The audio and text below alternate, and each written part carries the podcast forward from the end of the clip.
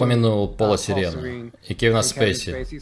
Сколько, как я понял, Кевин Спейси является клоном Пола Сирена? Но Кевин Спейси не знает, что есть другая версия его в программах. Пол Сирен использует клонированное тело Кевина Спейси. Окей. Okay. И так происходит с другими актерами, политиками или нет? Я слышал, как ты говорила о Томми Крузе до этого, кажется. Да, если мы посмотрим, если мы посмотрим на компанию Monarch, и это компания, которая владеет и управляет Пол Сирен, он предоставляет услуги безопасности элите в Голливуде, у которых есть деньги, чтобы купить клон. И вот что он делает. Он предоставляет то, что называется самая полная защита. То есть, если клон убивают, ты все еще остаешься жив. А затем он предоставляет психологическую реабилитацию, чтобы помочь тебе, когда ты возвращаешься в свое тело. Так он рекламирует это Голливуду, политикам, людям из Билдербергского клуба, всем этим ребятам. Вот что происходит в итоге, когда они берут чей-то генетический образец, теперь они могут использовать его где-то еще.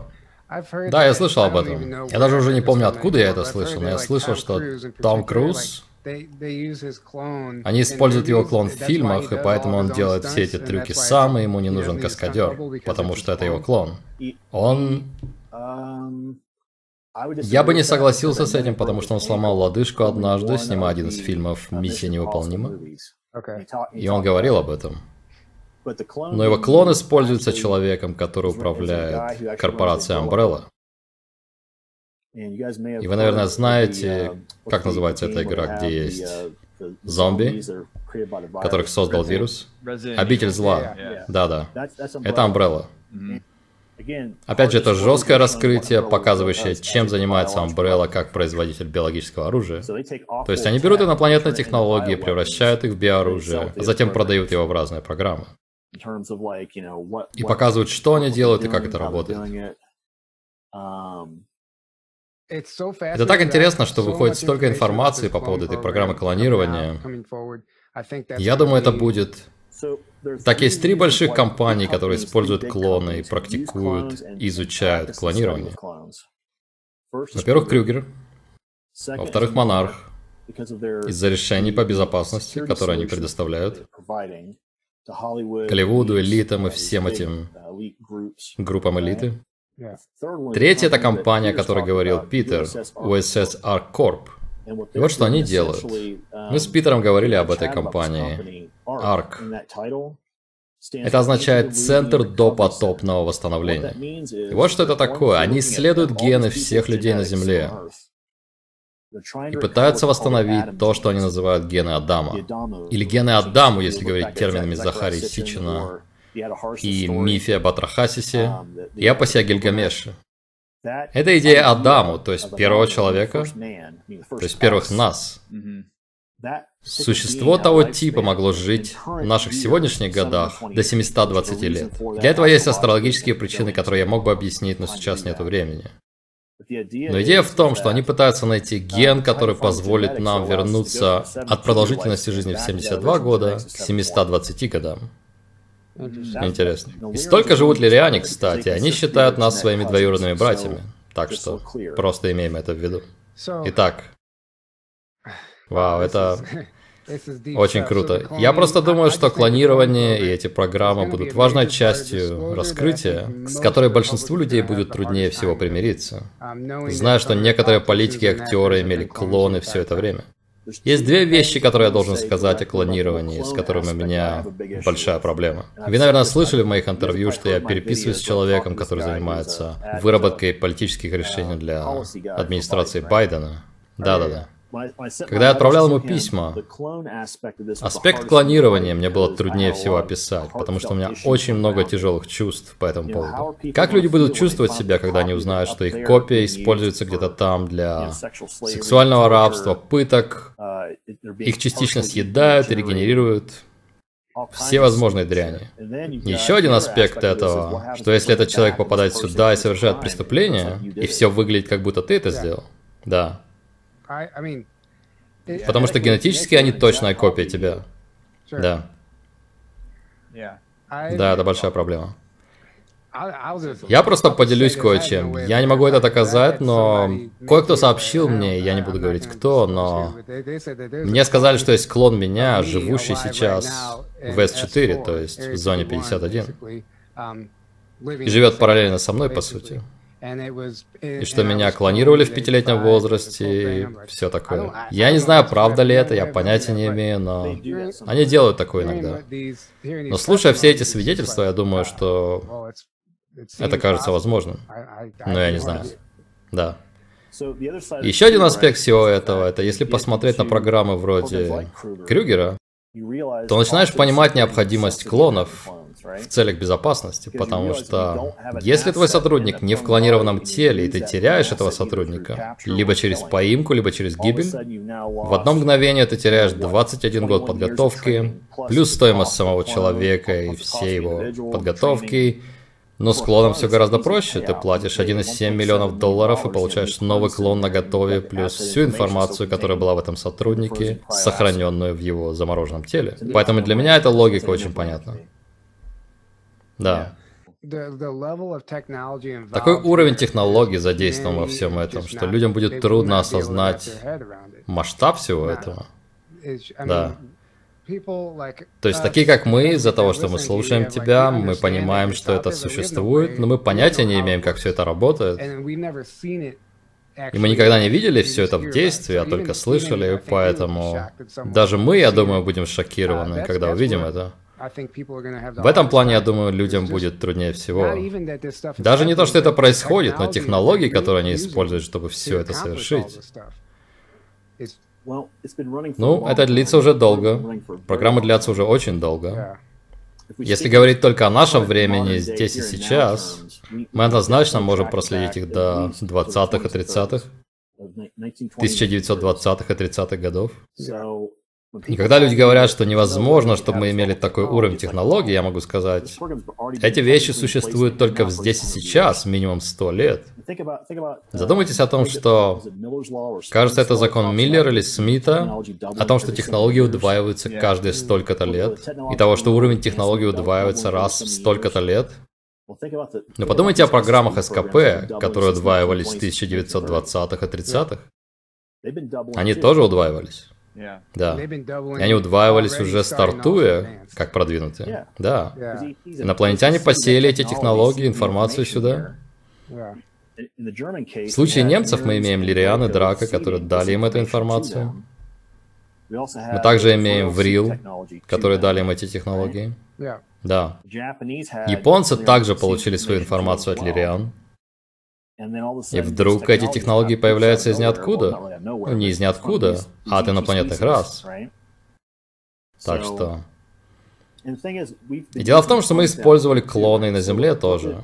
Посмотрите, например, как еще один странный пример клонирования. Посмотрите на Японию и Корею, которые обе находятся на самом передовом крае того, что считается клонированием людей и животных сегодня, верно? Да. И они занимаются этим уже долго. Откуда вы думаете, они получили свои технологии? Оттуда. Эту технологию дали японцам, а японцы отдали ее на аутсорсинг в Южную Корею. И теперь обе эти страны являются лидерами этих технологий. И это очевидно для тех, кто служил в программах. Сколько солдат, ты думаешь, во Второй мировой войне были клонами? Я слышал, что почти вся армия была клонирована от одного из источников. Я не знаю, верно это или нет. Они не используют дополненных и клонированных сотрудников здесь, прежде всего. Окей. Okay. Но они используют дополненных и клонированных людей там, в некоторых организациях. В Нахтваффен, например, не любят генетически редактированных людей. И под редактированным человеком я имею в виду клон человека, который генетически изменен, чтобы иметь определенную совместимость с тем, что делается там, в космосе. Они делают редакцию родного тела человека, чтобы люди были совместимы со службой Нахтваффен. И многих из нас так редактировали. В силах обороны Марса ты уже фактически отредактирован, технически, потому что ты прошел МК Ультра и все остальное. И да, они используют киборгов, и используют... И киборг также делается из клонированного тела, кстати. Но Крюгер очень много пользуется клонами, потому что для них легче взять клон, изменить его как хочешь и перенести туда сознание, потому что сознание и клон имеют одну исходную ДНК, и теперь ты получаешь связь. Примерно как в «Аватаре», если смотрели фильм «Аватар». Брат-близнец парня, который умер, смог управлять тем же телом Аватара из-за генетической связи. То же самое в Крюгере, когда есть генетическая связь между тобой и клоном, между твоим биочипом и клоном, также есть связь. Какова вероятность того, что Гитлера тоже клонировали? И что случилось с ним? Ты слышал что-нибудь? Окей, есть три основные версии, которые я слышал. Итак, если верить стандартному историческому нарративу, он умер в Берлине, во что я не верю, кстати, но это общепринятый исторический нарратив. История, в которую я верю, исходя из всех исследований, исходя из всего, что я видел, это историю, которую описал Роберт Берр в своей серии фильмов «Охота на Гитлера». Это для меня было наиболее близко к фактам, на основе всего, что ему удалось найти. Что он умер в Южной Америке в 1965 году. Да, он отправился в Аргентину, но он умер к северу от Аргентины, кстати. Ну да. Там был небольшой городок с небольшой группой людей. Мартин Борман, Гитлер и некоторые другие, все бежали. в этот маленький райончик и начали заниматься семьей, вести жизнь там, хозяйство, у них была масса капитала, они купили дома, начали бизнес. Но главное, что для них это было вполне нормально. И, кстати, эти люди, которые отправились в Южную Америку, были людьми, которые не считались важными для секретных космических программ.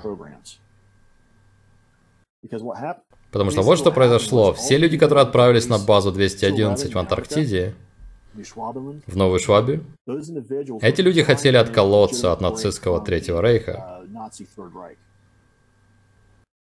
Их так и называют антарктическими немцами.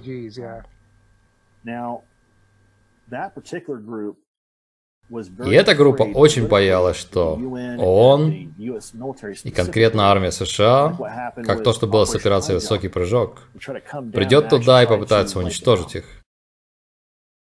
Поэтому к концу Второй мировой они уже улетели на базу на Луне. Они переместили всех сотрудников, всех людей, все, что было важно для программы, туда. Они оставили часть людей на базе 211, потому что мы видели с операцией «Высокий прыжок». Но я лично думаю, что это был просто контингент для обороны базы. Потому что там еще были драка на базе, когда они улетели. И эта база в Новой Швабе была арендована у драка. Да. То есть база драка уже была там до того, как они заехали туда. Да, они просто... То есть они работали с драка все это время? Да, и с лирианами. Также с лирианами и Врил, да. Итак, ты сказал о двух версиях судьбы Гитлера. А была еще третья? Третья версия, которую я слышал, я ничем не могу это подтвердить, но я слышал это от нескольких людей, так что в этом может быть доля правды, что Гитлер таки был клонирован. Сознание перемещено в клон. Его забрали с планеты в какой-то момент.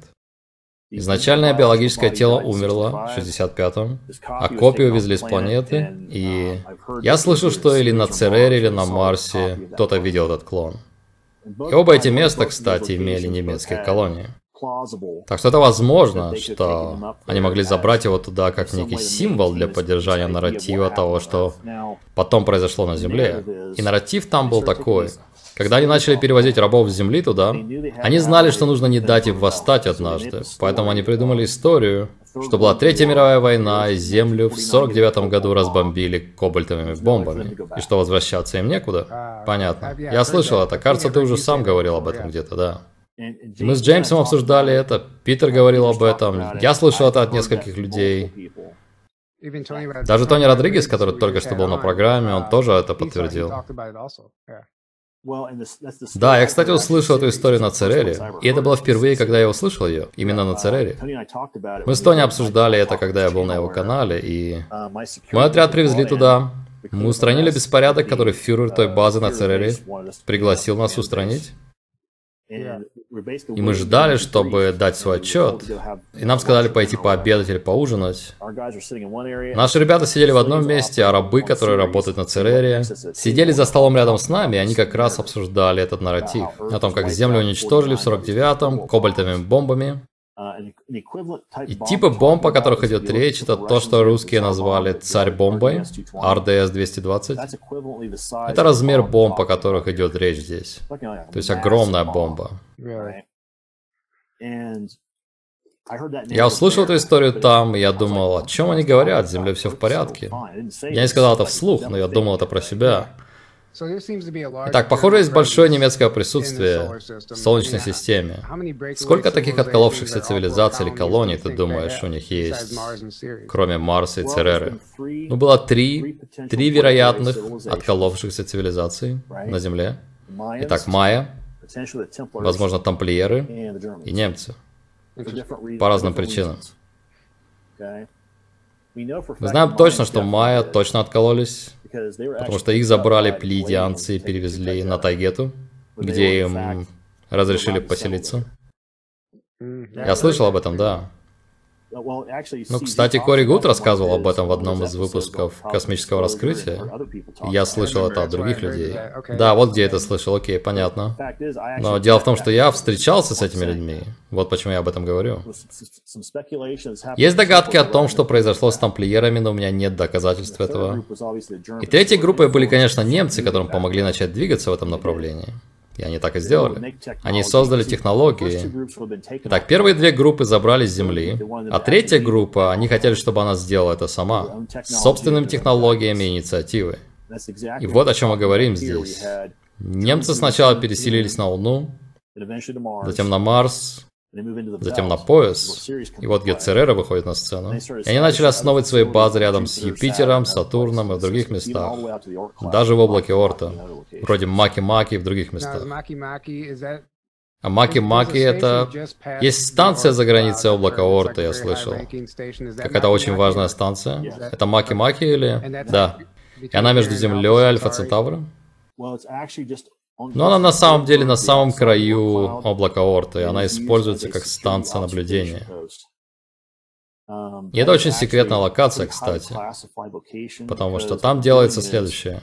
Любой флот, который попытается войти в нашу систему, в 9 случаях из 10 из-за гравитации они будут заходить вдоль плоскости эклиптики звездной системы. То есть, если посмотреть на Солнце, они будут заходить, корабли будут заходить внутрь гравитационной плоскости этой системы, они будут использовать гравитационный маневр планет, чтобы сэкономить горючее. Это то, что обычно делает раса-вторженец, потому что это то, что мы делали. Поэтому обычно происходит вот что. Когда эта группа кораблей заходит, эта армада заходит, она зайдет вдоль эклиптики, и Маки-Маки наблюдает за этой плоскостью эклиптики, потому что она не на плоскости эклиптики. Ее задача передать в УЛО Эй, у нас большая группа кораблей заходит. Нужно что-то с этим делать. Интересно. А ты сам был на этой станции? Да. Она также станция до заправки. А что вы использовали для топлива? Ну, например, корабли поменьше используют батареи ядерного синтеза. Они используют термоядерную реакцию для более старых кораблей. Мы также дооснащали персонал, Например, вы можете полететь на корабле в форме богомола или дротика с земли до Маки-Маки и высадить людей, если не используете портал, конечно. Можно полететь и напрямую. И обычно мы перевозили людей, оборудование и все, что нужно. Это также служит, чтобы держать флот Нахтваффен за пределами Солнечной системы. У нас уже есть готовый портал на Новой Земле, планете под названием Карелия, Можно пройти напрямую через этот портал с Карелии в Уло. Это та же система, которая используется для телепортации из аэропорта в Лос-Анджелесе на Марс и в Уло. Да, я слышал об этом, рядом с аэропортом. Там есть прыжковая комната. Эта прыжковая комната и есть система прыжковых ворот. Это самый быстрый способ переместить людей и вещи между этими локациями. Как выглядела внутренняя часть станции Маки-Маки? Эти станции или корабли органические? Нет. Окей. Okay. Они начинают с бурения, отправляют команду, чтобы пробурить там тоннели. То есть пробуривают все ходы для станции сначала. И в процессе бурения они сразу создают цемент или покрытие для стен из того же материала, который они бурят. Когда бурение закончено, они привозят инженеров, чтобы настроить там внутреннюю среду, то есть герметизировать базу. Ясно. Это первое, что они делают. Когда эти инженеры заканчивают, тогда они завозят людей для установки всей электроники, всех сетей, всего оборудования связи и прочих вещей. Все это делается после того, как бурение и герметизация базы уже готовы. Вау. Это интересно. То есть это не космическая станция, как мы себе представляем, это планетарное тело, которое они берут и занимают. Да, база внутри. Итак, мы говорили, возвращаясь к твоему свидетельству, по-моему, ты рассказывал о том, что ты делал в Крюгере, и что произошло после твоей службы в Крюгере. Моя последняя миссия в Крюгере была в Сирии, и мы снова забирали устройство Мебиус. Итак, история, которую мне рассказали, я помню ее только частично, в моих воспоминаниях, это что я потерял ногу в той миссии. И для клона это пустяки, они просто отправляют тебя в лабораторию и восстанавливают тебя. И ты возвращаешься к работе, чтобы это не было. И в этой конкретной миссии произошло следующее. Мы случайно оказались посреди перестрелки между сирийцами и американцами. Или, наверное, это были силы НАТО, но в основном американские армейские спецназовцы. И тот же человек, о котором я говорил, Джон Линч, был там с американским спецназом и давал им разведданные и оперативные данные. Если вы можете представить, что вы солдат на поле боя, и вот вы думаете, что вы лучший отряд армии США, армейский спецназ. Вы стреляете по сирийцам, пытаетесь обороняться, и вдруг откуда ни возьмись вы видите, как в небе открывается дыра, и 15 человек в супер продвинутой броне и с супер продвинутым оружием падают с неба на землю. Это заставит большинство солдат наложить штаны. Это и была их реакция, потому что все перестали стрелять, когда они это увидели. Мы были в городской среде, и большинство ребят сдвинулись вправо, в сторону зданий. Мой расчет обеспечивал им огневую поддержку, чтобы они смогли это сделать. И вдруг сирийцы открыли огонь по нашей позиции. И у Питера, инсайдера Питера и двоих других ребят закончились боеприпасы. Я попытался дать им время, чтобы уйти в укрытие и взять боеприпасы. Это история, о которой я говорил, об энергетическом световом щите, который я раскрыл. Да-да-да. Питер смеялся надо мной, он сказал, это было самое крутое самое глупое, что можно было сделать на поле боя там. И то, и то одновременно. Я спросил, почему? Он ответил, потому что ты показал земным солдатам, что есть люди со способностями, которых у них нет. Наше поисковое устройство на запястье указывало, что технология Möbius была где-то рядом, и мы искали ее. Но мы оказались прямо посреди перестрелки, пытаясь найти это дурацкое устройство. И когда я поднял щит, все мои побежали в укрытие, по мне стреляли, и я вижу, как пули ударяются о световой щит и падают на землю. Кинетическая энергия от ударов пуль отталкивала меня назад, и мои ноги вибрировали и делали вот так, и меня отбрасывало назад. А на тренировках мы называли это натиск. Нужно было сопротивляться кинетической энергии с помощью светового щита. Так ты не сможешь упасть, потому что энергия сопротивления щита держит тебя на ногах, а кинетическая энергия от пуль двигает тебя назад. То есть ты не падаешь ни вперед, ни назад. И вот я стою, делаю это, а Питер наконец кричит мне, уходи в укрытие. Поэтому я сбросил световой щит и пробежал туда, где они были. Пробежал как суперсолдат. Um, и после этой операции этот АТ-6 ЦРУ злился, что мы пытались забрать устройство Мебиус, которое он уже хотел забрать. Наш корабль попали, я потерял ноги, я просыпаюсь в трубе, и рядом стоит яйцеголовый и делает что-то, чтобы восстановить мне ногу. Я смотрю вниз, с маской на лице, и такие штуки печатают мне новую ногу из фемточастиц. Я наблюдаю, как кости, хрящи, артерии и все ткани заново появляются.